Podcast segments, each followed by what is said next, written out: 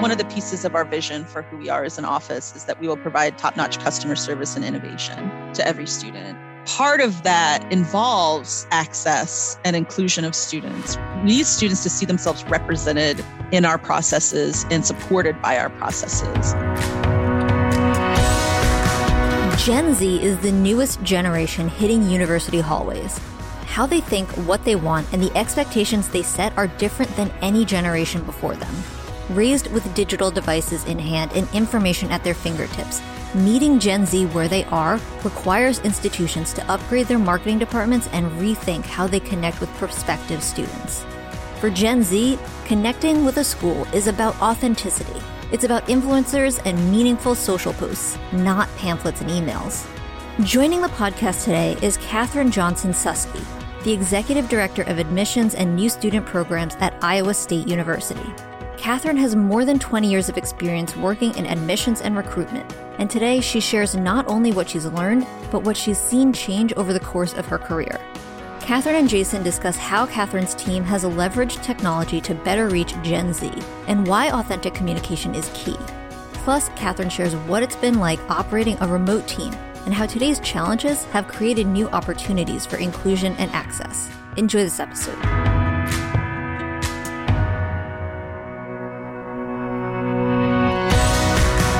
If you're enjoying these episodes, then don't forget to join us on June 16th for Education Summit 2021 the virtual event for education trailblazers from across the globe. It's completely free to attend, so spread the word and mark your calendars.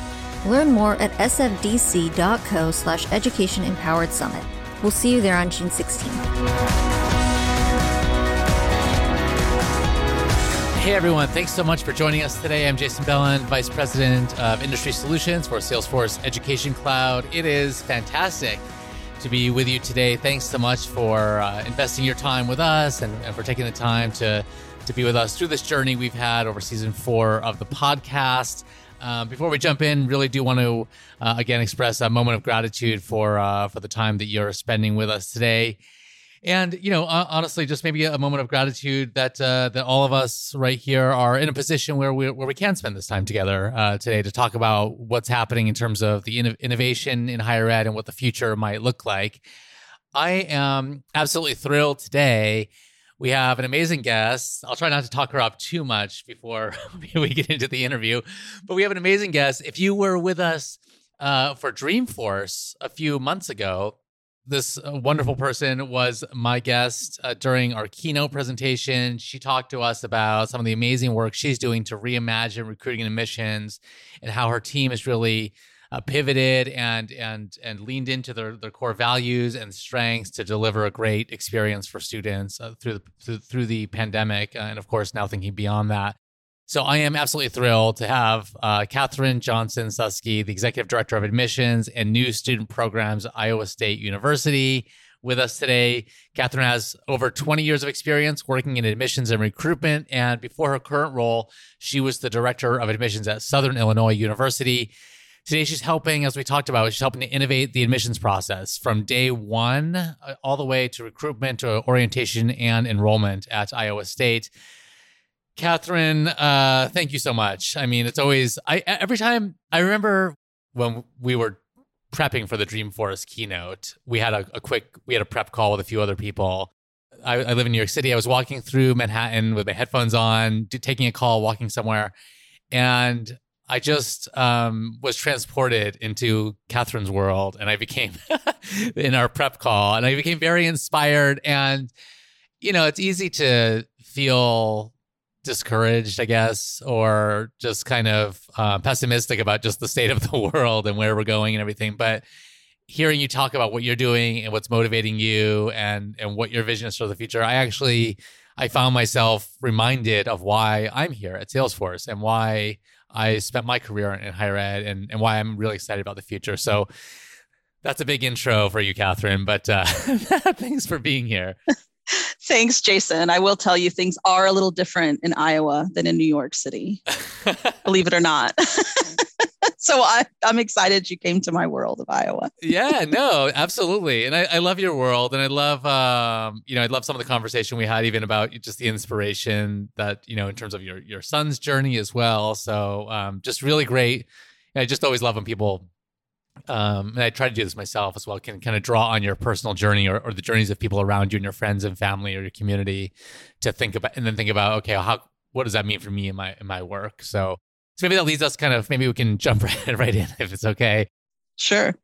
You've had a good, great career um, in, in admissions and recruitment, 20 years. Would love to kind of, uh, maybe take take the listeners on on that journey a little bit about yourself your career you know and how I think it's probably an understatement to say that recruitment admissions has changed over the last 20 years. But from your perspective, like what's that evolution looked like? Sure. You know, I, I came to admissions like many people i fell into it um, right after graduation um, went out on the road and did recruitment um, and just moved up through different positions through admissions. And i've been a director now for about 10 years both at my alma mater southern illinois university uh, and then here at iowa state for the last six and a half years. Um, so you know it's been a really interesting journey um, I would say, you know, certainly things were a lot different um, back at the beginning. Um, the technology is a huge one, right? Um, you know, we didn't, we had those bag phones we all had to carry around that cost a dollar a minute, you know, and we had a little AT and T calling card, yeah. and and we kept all of our records manually. You know, I had a binder with the contact cards photocopied, and I used highlighters to track the progress of students through the funnel. Um, and so, and then when you know you change territories, you'd hand off your binder to the next uh, the next territory manager. Well, we didn't even call them that, the next recruiter uh, at that time. And so, um, I think the biggest change, though, when I think about it, is back then we were focused on activities we had to do things. We had to visit a certain number of high schools. We had to call a certain number of students. Um, I even remember having a report we had to turn in weekly um, in which we listed the number of applications we brought in and the number of transcripts and, and how many students were um, you know visited our visits when we went to high schools or or college fairs it was all about the activities and i think the biggest change for me um, it really came when I read Dr. Wayne Sigler's book, uh, Managing for Outcomes, because it helped me as a, as a, at that time, associate director for recruitment, understand that it wasn't about the things we were doing, but about the outcomes we were achieving. And so it, it completely changed the direction I think my career and the offices I've managed uh, have gone it wasn't about how many applications you brought it was about how many students uh, ultimately enrolled and and what our goals are and i think that that's helped professionalize our offices too you know it's it's less about moving the widgets and more about the student experience through the process yeah. and serving students and so I've really enjoyed that a lot. Um, you know, really thinking about everything from the student perspective, how we can best serve students. Well, so that's that's maybe a good transition to what is happening today at, at Iowa State. I'd love to kind of hear what are the challenges, some of the problems that you're tackling today. Sure. Um, you know, beyond the pandemic and the resulting financial situation in our country mm-hmm. and in the world, and the political climate is difficult. It causes, you know, a lot of difficulties for our domestic students as well as our international students. So those are, you know, certainly challenges. Um, for us in our office, you know, one big change for us is that, you know, we've offered retirement incentives. So we're losing a lot of historical knowledge all at once. Um, and so we've got to really be thinking about what the future looks like for us. Um, we are hopefully going to be launching a new student information um, system implementation soon. We are expanding Salesforce to serve our whole campus, um, which, you know, for those at larger universities understand what a challenge that can be, but also an opportunity our marketing strategy is changing. You know, one thing we're watching is that Gen Z is shifting on us. They're changing as we're as they're going through high school and dealing with this pandemic, and that's a big thing to look at. Um, and then, really, to me, the thing that gets me most excited is this future state of work concept. you hmm, know, yeah. what is work going to look like in the future? And you know, on days when things are really rough, um, I sit down with my team and we just spend a little time imagining what the future is going to look like work wise. And that is kind of the thing that that's our fun activity is thinking about how we can change the future of work uh, within our office.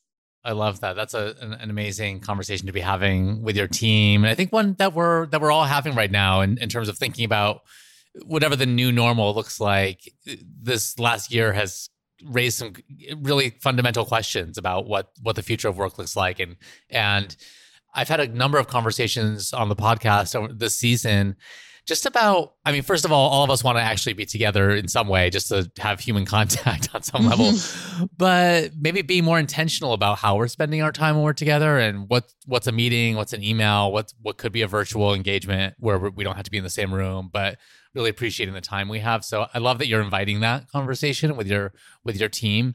I'm curious too. You mentioned marketing and Gen z's adapting. Could you tell say a little bit more about that? I'm I'm very curious because we we've just had some really good conversations and, and I've had conversations over the last year, I think with a number of different customers, really talking about I think taking ownership over marketing or taking ownership over the full student journey and really appreciating that journey is starting really, you know, very early and we need to kind of think through how we support a student from very early on as a, as a prospect. I wonder if you could comment on that. Yeah, absolutely. And and that's going to be another big challenge that we see is, you know, our prospect sources are dwindling um, with less students taking the, the standardized tests. We're going to have to re- completely rethink how we find prospects, right? To add them to our system, how we engage them, how we keep them engaged, because it's probably very likely that we're going to have much smaller prospect pools in the future. And so it's going to be important to get the right students in our prospect pool and develop them to the point of enrollment when it's been less crucial to have high percent you know yields on those students because our pools have gotten so large uh, for most of us and mm-hmm. so it's it's a it's an interesting opportunity i would say you know if folks haven't really surveyed and explored their Gen Z students who are going through this pandemic, they should. Um, you know, we're noticing interesting things about them. Um, they're really cynical. You know, they kind of were before, but you can't go through a you know a global uh, crisis and not learn a lot you know? And and and again i think the political climate um, coming from all different directions is has has changed them uh, in a really deep and, and really concerning way right? You know we know we have more students with depression and anxiety and um, you know not in their normal social circles and and you know somewhat not developing in the same way that teenagers have. And so you know there's a lot of concerns i think um, these students really value authenticity. They can see through the, the um, BS. they um, they're smart. They're savvy. I mean, I think about what I was like when I was 17, and I had no clue. I mean, I think a lot of us um, who are in the in the field now, we were very different as 17 year olds than our students are now. Um, you know, and I have a 19 year old and a 15 year old, so I'm I'm living it, and uh, I think it's sad some of the the changes that are they're happening to to them because of this experience. Um, but you know, I think we can offer students hope. Um, I think that that's a big part of our job. Um, I think we've got to be flexible with students. You know, we are going to have a lot of students coming in with GPAs that are not going to look very pretty and they're going to have, you know, no test scores because of this pandemic. And and I know because it's happening in my own home, you know, it's a struggle to get my my kid out of bed and and to do virtual school and to to do what she needs to be doing. And so, you know, I think we're going to have to recognize all that. And when it comes to marketing, we've got to be authentic. Um, and that's one thing I appreciate about Salesforce is it's really our hub right? All of this information um, goes into to Salesforce, so our team members can really build a relationship and they're not spending so much time driving around rural iowa in cars anymore you know? So they have a lot more time to devote to really building relationships with students and helping students find the right fit for them um, and so I think you know there's also going to be this this shaping of the profession in a new way, uh, which I'm really excited about as well.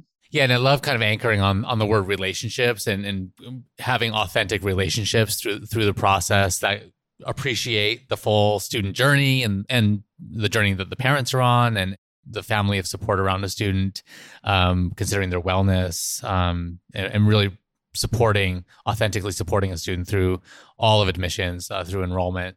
You're doing a lot of great work expanding Salesforce um, as well across campus.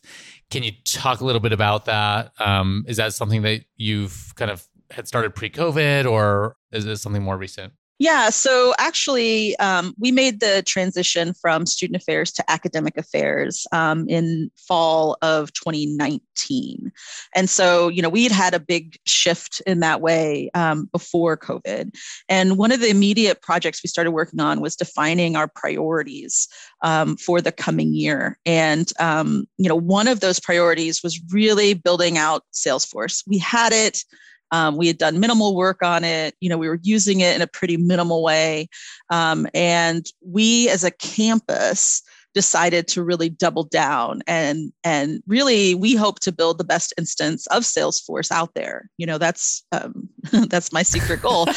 So you know take over the world. Um, yeah, no but you know if we do something we want to do it the best. And so we had a plan and that plan was approved just before the pandemic and so um, here we stand, you know, we send everybody home and we've got this plan of how we're going to build Salesforce. And we did it. We did it all during the pandemic. And so we expanded our team um, pretty significantly. We brought in some content creators. Um, we brought in some uh, additional admins. We brought in some additional developers. Um, and so, you know, we've got this full team now. Um, the team also doesn't just support admissions, but it also supports um, our academic colleges. We have content creators and an admin specifically for our academic colleges at the undergraduate level. Um, and then we also have a graduate content developer, which, if you're familiar with graduate programs, bringing those together and collaborating amongst them is a it can be a big challenge, right? Because they operate a lot in their own silos. And this plan, we worked with the recruitment teams from our colleges and our colleagues across campus to, to develop the plan and then we def- we decided what kind of functionality we wanted to have uh, again as a campus and we also developed a governance team and i think that has been probably one of our biggest successes. Um, that governance team includes folks from the grad college and our veterinary medicine program and our academic colleges and a few of our programs on campus. And that team determines who gets licenses, um, what our instance should look like in the future, what functionality we should um, we should develop and in what order and how and how are we going to pay for it? You know who needs access to what? And so we're not double um, we're not doubling up on the the time effort and money right? I mean, before we had about six different CRMs running on our campus. And that's, you know, everybody's used to that, right? You know, the business college has to have their own, and um, you know, everybody has their own, and the, the ag college has their own, and and so on. And and then of course in liberal arts, there's like seven of them, you know, and so um, and so we really brought that all together and have created this ERP, um, this this cross campus um, instance. And it's also serving our grad students and it's also serving our veterinary medicine students. And it's also, uh, we're going to be rolling it out for continuing students this uh, spring, which means we need another admin, right, to mm-hmm. manage um, the continuing, um, you know, just the functionality and the processes. Um, and then also, you know, we've already got that content creator. So all of these people are working together as a team, and it's just, I mean, the collaboration has been just incredible. Um, and we don't push people in. You know, I think that's a really important piece to this whole campus collaboration. We make it something people want.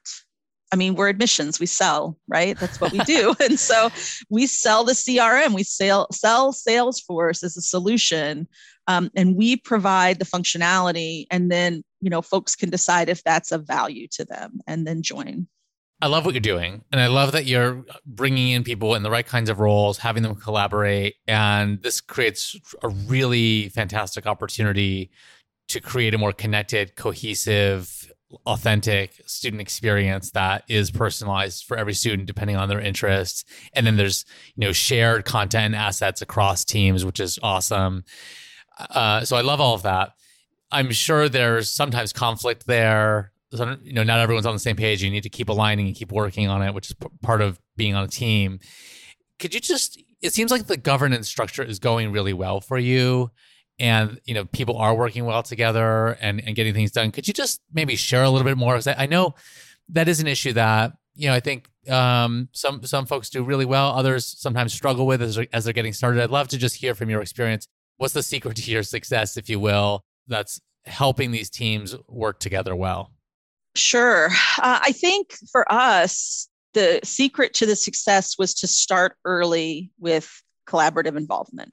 I've learned from this, right? Um, and working for our provost has been really beneficial because he's really um, kind of set these parameters of a process, making sure we are, you know, socializing um, our plans and making sure we're we're getting the right people involved at the right time. And so I've learned a lot from him and through this process. So an example is, you know, when we did these plans, there were leads from the colleges and leads from admissions. Um, another thing we have, which is a huge benefit, is we actually have two project managers in the admissions office. Um, and one of those project managers is lead on systems and marketing. So basically, he's our Salesforce kind of project manager and lead, uh, which is incredibly valuable. So he took this process where we had leads from the colleges, leads from admissions, you know, a, a whole group of people from across campus, we started with a survey you know what's important to you? What do you want? You know and a couple things came came out. Uh, the first thing was a content audit.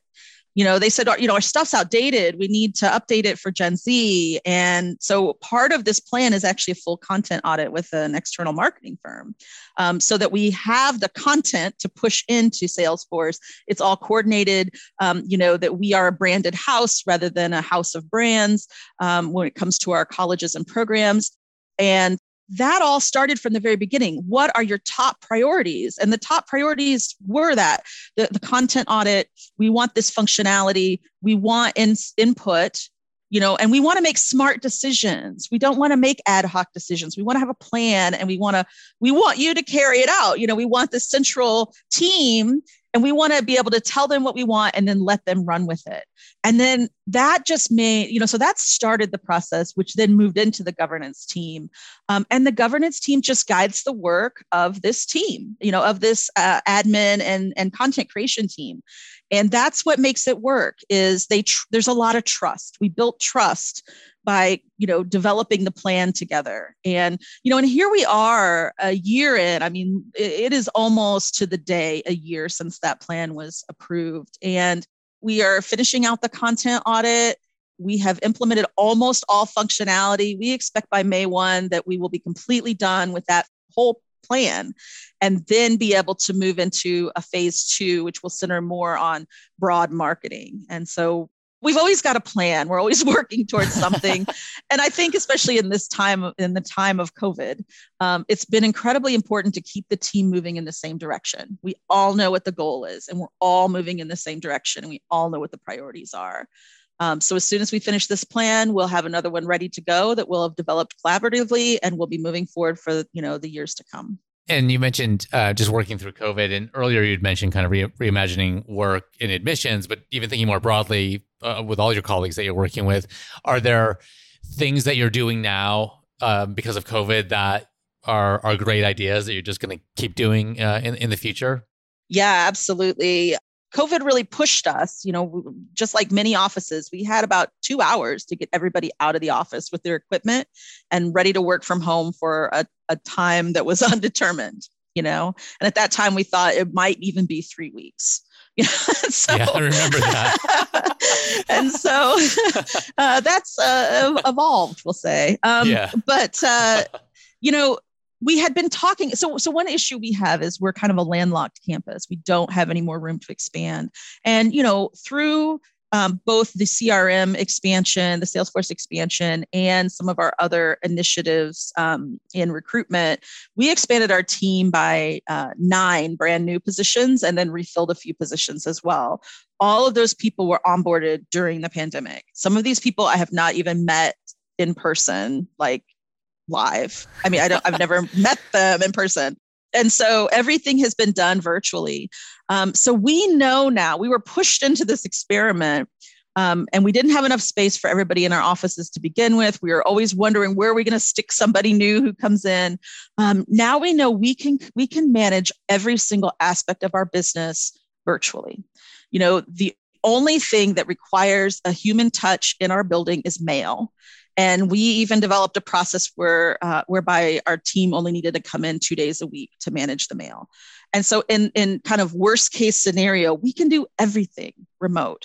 And so, when we come back, you know, back is going to look different. Future state is what we're talking about right now. Um, I'm thinking flexible workspaces. Like if you're only coming to the office occasionally, you don't need yeah, a permanent office, right? So we can we can change up our our space to be flexible offices so that people can just check out a space when they're coming to campus. Um, we also have folks that are working a- abroad and across the country. You know, our regional representatives, and so when they come back, they can also check out a space and have a place to work um, we've found that teams like our marketing, our communications team, our systems team, we don't need them in the office. They don't need to be there. They can be way more productive if they're working from home. And so let's let them continue to work from home. Other teams are going to need to rotate through, but we know it's a lot less staffing. Like our operations team, you know, we might have one person from each team physically in the office to help a student who happens to walk in with a question but the rest of that team doesn't need to be there. So if you have a team of four or five people, you just have one person in the office for that week or that day or whatever the case is, and we're just rotating through. Um, and the majority of our staff really enjoy that flexibility and are way more productive at their, you know, their busy work when they're not in the office. Um, and of course, we're in Iowa. You know, we have blizzards every so often and and bitter cold, and you know, it was negative 35 degrees with the wind chill yesterday morning, um, and we didn't have to pull anybody out in it. We could just put up a sign saying, you know, we've got a, a virtual appointments available online. Go to our website and meet with a counselor. Is this um, also the end of snow days, I guess? Oh, because we can teach online. yeah, right, right. That, that is absolutely true. Although here in Iowa, we do not get snow days very often, as you can imagine. We'd be out all the time. Um, so yeah, so I think that you know this has really pushed us to some new new concepts. It's pushed us on technology, right? Like we've got to get better computers, laptops. Um, we're talking about having docking stations in those temporary spots. Oh yeah, so nice, can, cool. Yeah, take their laptops back and forth, but getting them more powerful laptops. Um, we need cameras. You know, some of our staff didn't have working cameras and microphones, and then that kept them from being able to join meetings and really participate. Um, another thing that I've come out of this with is small group meetings. Um, I've been doing small group meetings with specific teams um, of about you know four to six people, and that has been incredibly productive and something I'll keep up. Um, it's it's different than having a one-on-one conversation, and certainly different than that all staff meeting where we have 80 people, you know, all trying to jam into one room. Um, it's allowed us to identify you know concerns and also ideas you know um, one of our priorities is that every single team member on our team is at the height of their own innovation you know and they're contributing to the, their job and the workplace uh, with innovation. And so this has given us an opportunity to have those conversations. I love that. And i love just kind of yeah thinking about what what do the meetings look like and how how should we engage? I've i've been spending my team has actually been spending a ton of time in various like slack channels that we have for different topics and things. And it's been really great actually for collaboration, both with like a larger team, but also kind of smaller, more focused groups. Uh, one of the things that's been on my mind lately is thinking about actual meetings that we have and how much time we allocate to them. You know, what what's actually a 15 minute meeting versus like a 30 mm-hmm. minute or an hour? Like we just need to touch base quickly, but mostly we can chat. So just I love that we're having these. I don't know what the answers are at all, um, but I like that we're just taking a moment to think about what's really needed here and how do we I think it's maybe it's maybe some uh, of your your teammates also struggle. It, it, can be challenging if you are not. I've been working from home for uh, just over six years now, um, so I've, I kind of have a rhythm. I figured out you know how to clean my apartment in a certain way for camera, and like you know mostly take a break. But it can be d- difficult. Like you can find yourself you know isolated or just burned out and not knowing when to stop. Because so it's it's important to yeah, just be intentional about the communication and also intentional about, you know, when we're taking breaks and taking a time to go outside and take a walk or just, you know, play with your dog or whatever the case is, but just kind of have some space as well. So, well, you know, within admissions, we have this really um, unique mix of personalities often. Um, you know, we've got extreme extroverts who are WOO people, right? The people you want to put on stage, the people you yeah. want to send to high schools, they're WOO people. Um, and then you have typically an operations staff and a system staff and maybe even your marketing staff that are way more introverted. And, you know, they they gain their energy in different ways. They process things and they contribute and they innovate in different ways. Um, and so I think, you know, the small group meetings have allowed us to really account for that you know it's kind of a running joke. Um, we've gotten together a few times like social socially distanced to celebrate important milestones for our team.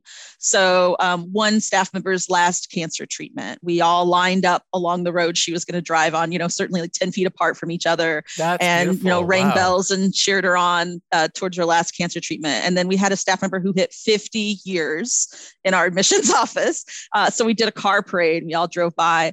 Um, but it's our ongoing joke that okay when we all come together we're going to have to keep the recruiters apart because there's no way they're not going to hug each other you know, totally, like yeah. that's, that's the personality like okay we yeah. got to keep the recruiters on separate sides of the parking lot so that they cannot hug each other yeah and i'm, re- I'm really looking forward to uh you know, like you said, like like you, I have some colleagues who I've never, I've only seen like mm-hmm. their image on my computer screen. so, but I feel like I don't know. It's interesting just just thinking about it. It's like when you meet, you know, somebody um, who you've been listening to on the radio or something for a long mm-hmm. time. Like you have this idea in your head of how they behave and all these, and so and it's uh, I don't know. It's like you've been online dating for a year and now suddenly you're meeting the person. So, right. Um, yeah. So I don't know. I'm, I'm, really looking forward to it though. Um, but we got to be careful about hugging. Um, yeah. Just, right. Yeah. um, so, uh, okay. So talking about, uh, your, let's kind of, I want to, want to get, maybe get back to the students here. So lots sure. of great stuff happening across your team to, to actually in, investments you're making in the, in the people and the technology all to kind of to create this amazing student experience from the beginning. Um, we've talked in a few different ways here about about wellness, about supporting the full student, about where Gen Z is at right now, just kind of in terms of mindset. Equity is really important as a piece of this conversation, and so I, I'd love to hear from you. Just you know how you're thinking about equity at Iowa State, and maybe you know I'd love to kind of hear about what how that kind of comes to life for students as they're interacting across their mobile devices or, or with your team. Sure.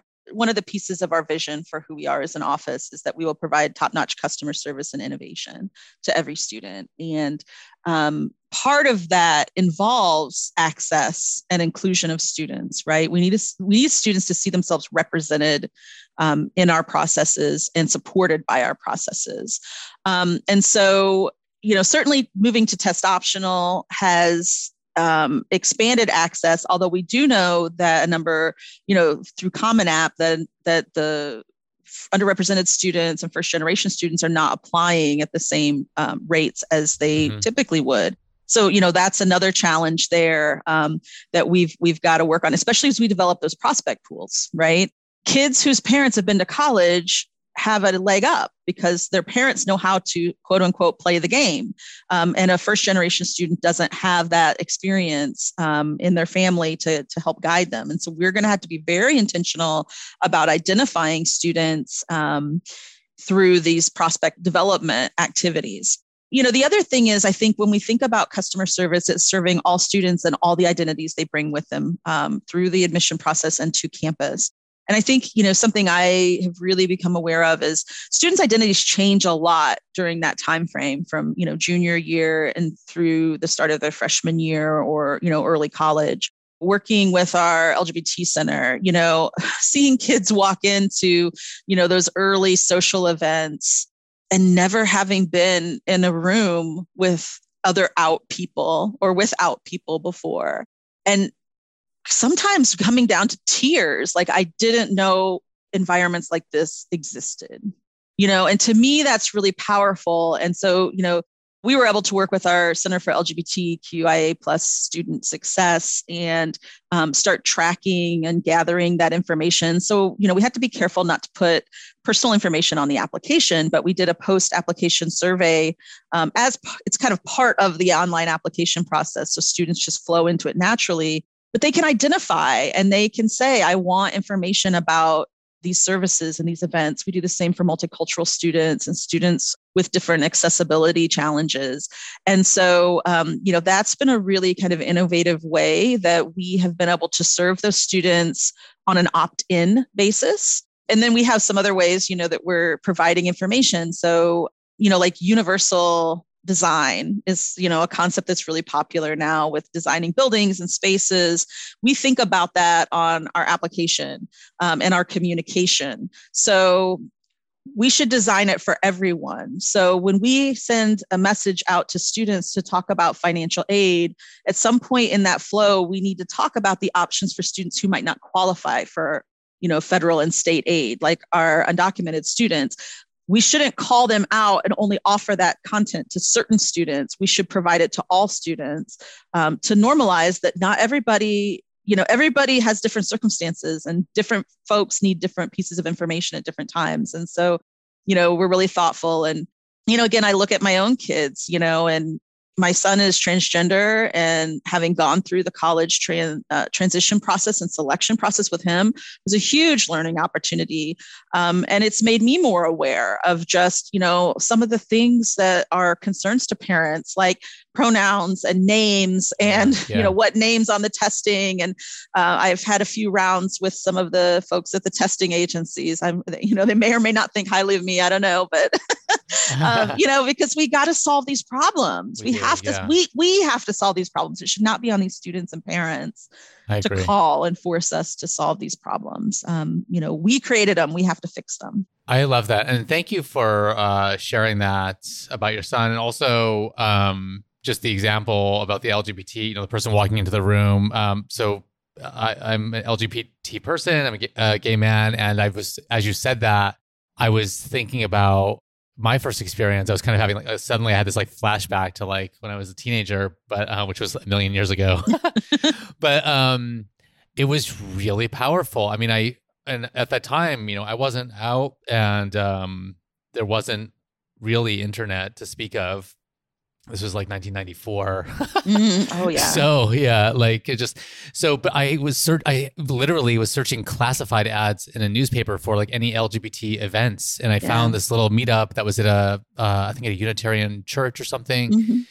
but i i went to it you know I didn't tell my parents I was going. It was like the secret mission I had. so I had to make up a story to do something else. And then I was going to, I went to this thing, kind of a life changing moment of, wow, there's, you know, there were only maybe like a handful of people there, but there was some people like me that sort of live in my community or within driving mm-hmm. distance. And it was, I think, like the beginning of a journey for me that then I was like 16 at the time. But it's just awesome that you're thinking about these things and appreciating people's identities are changing over time and appreciating the impact that these seemingly sometimes small things like a question on a form or universal design like the downstream impact that ends up having as someone goes through their journey at the school um, and starts interacting with other people. So um, thank you for sharing that. I, th- I, do think it's our problem that we have to solve, and um, it's yeah, our obligation so, because yeah. of the privilege we hold in our positions. Yeah, absolutely. So, and uh, and thank you for reminding me of my personal story too. I